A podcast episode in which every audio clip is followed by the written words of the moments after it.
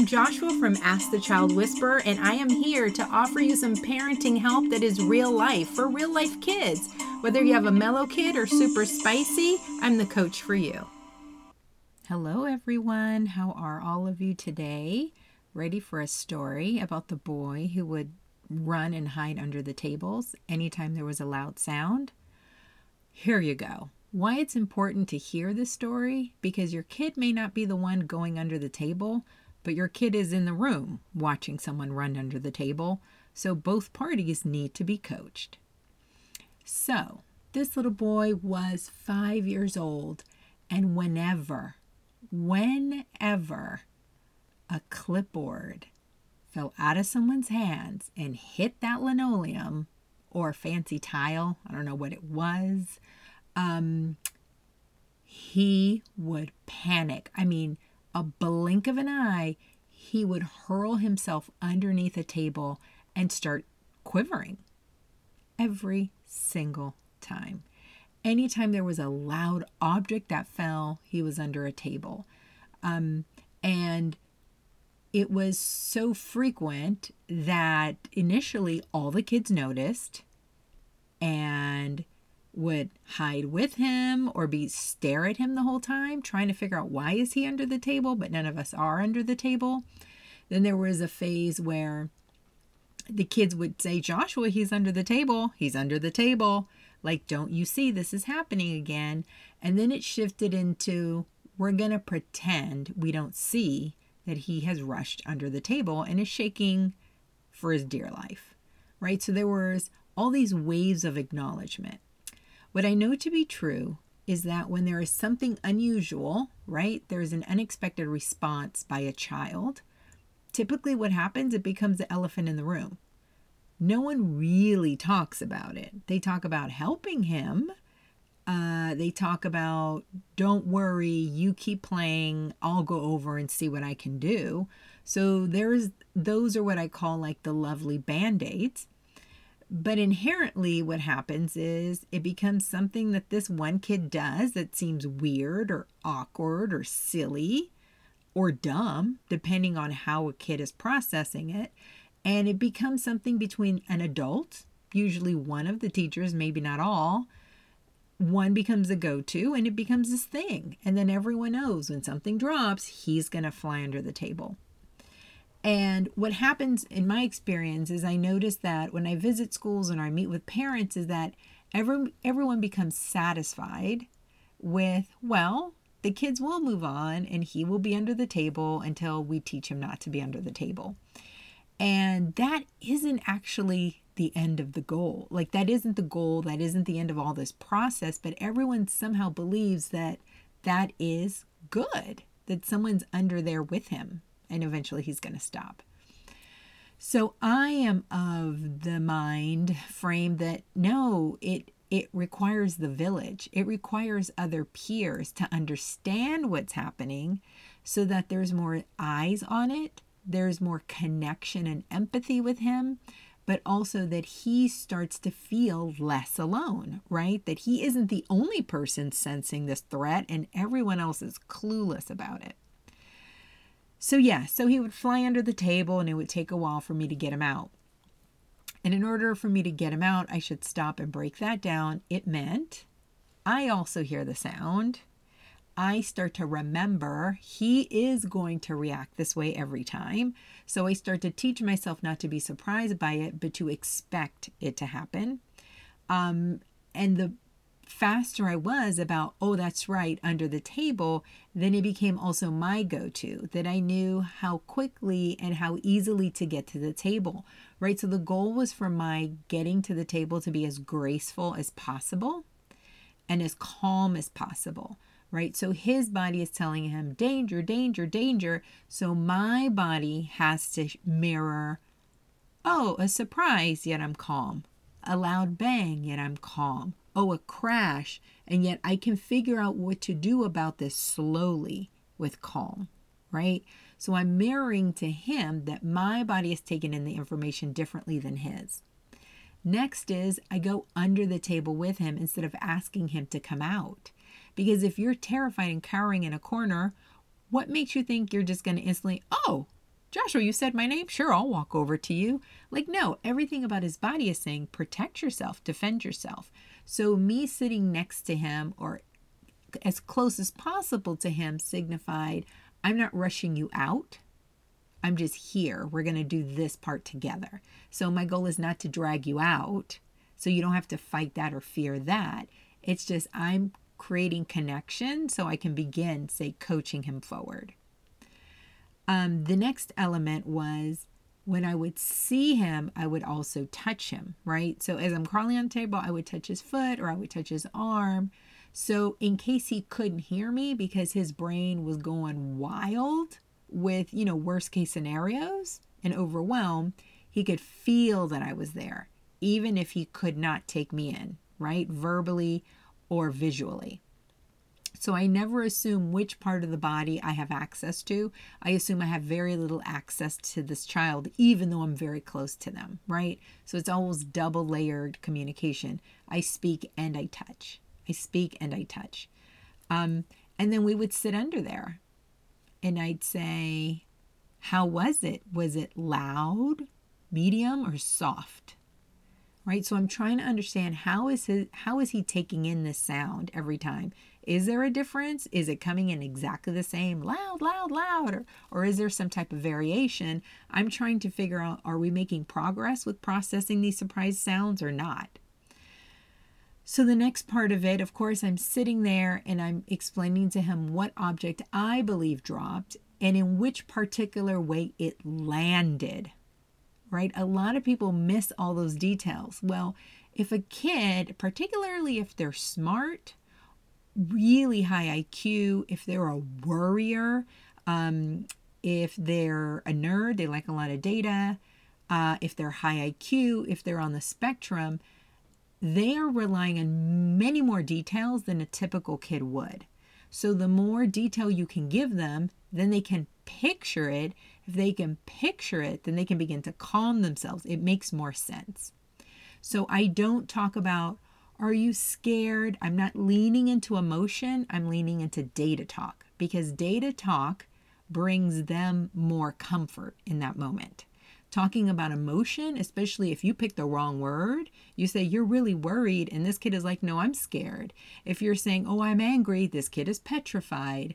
Uh, if you're like, Oh, you didn't like that, no, I'm highly disturbed and disappointed, right? Then it becomes you're not connecting with me. You don't get me. And so they don't lean into the support you're trying to provide. So it's data, not emotion. That's the vocabulary that I'm leaning into. So that's a little tidbit on that. My bigger point of this podcast is not so much to walk you through what I would say to him, it's how I created buy in from the rest of the class that this wasn't a him and Joshua dance or him and the other teachers dance. Like it wasn't that. It was we're all in it together. So if one member of our group is startled or is misreading certain sounds, then it's not up to him to wait, hope and wish for a teacher to get to him if there are peers next to him. So one day when he was absent, uh, we had a meeting time, and I said, "Oh, I'm I I apologize. I forgot to give you guys this information. You've all noticed it. I just forgot to give you this information. You know when things crash that someone in our room usually gets really scared and hides under a table? Um, and the kids were like, "Oh, oh, yes, yes."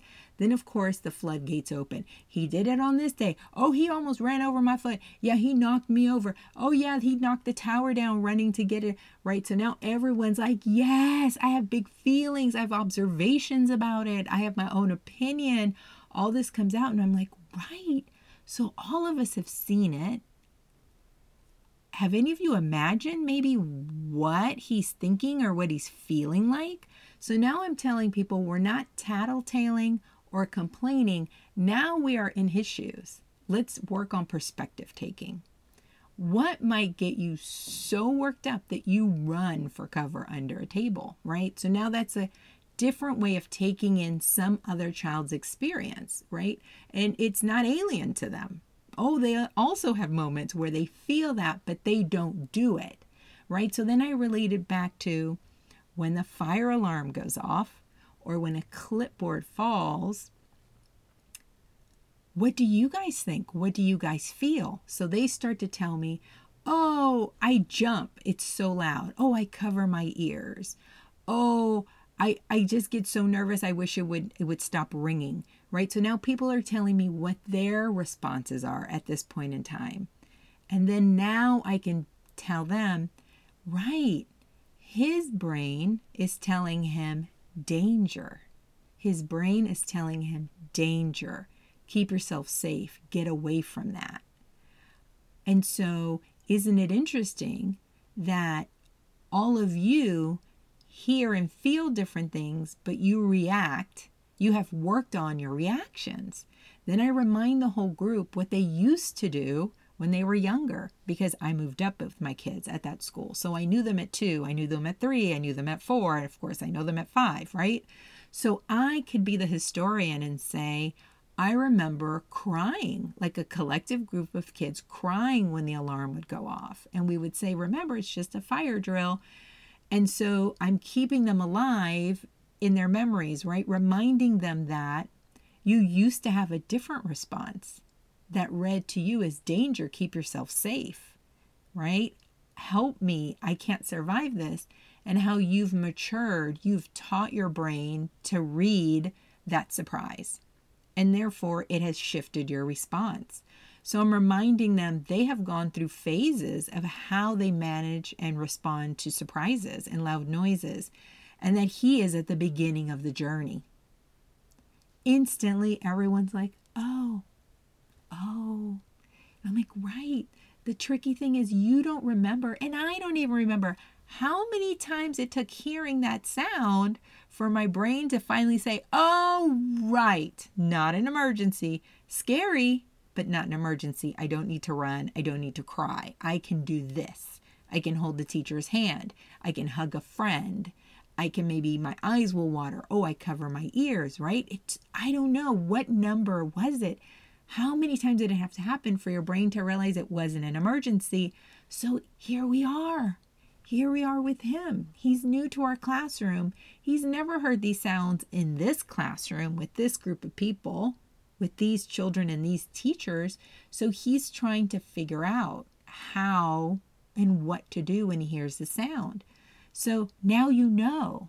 So if you see him run and he goes under the table, now you know you can sit under the table with him and you can talk with him about what he thinks is happening and you can help him come out when he's ready. If you think he's starting to get nervous or you think something might fall, maybe you can hold his hand and say, I think that might fall.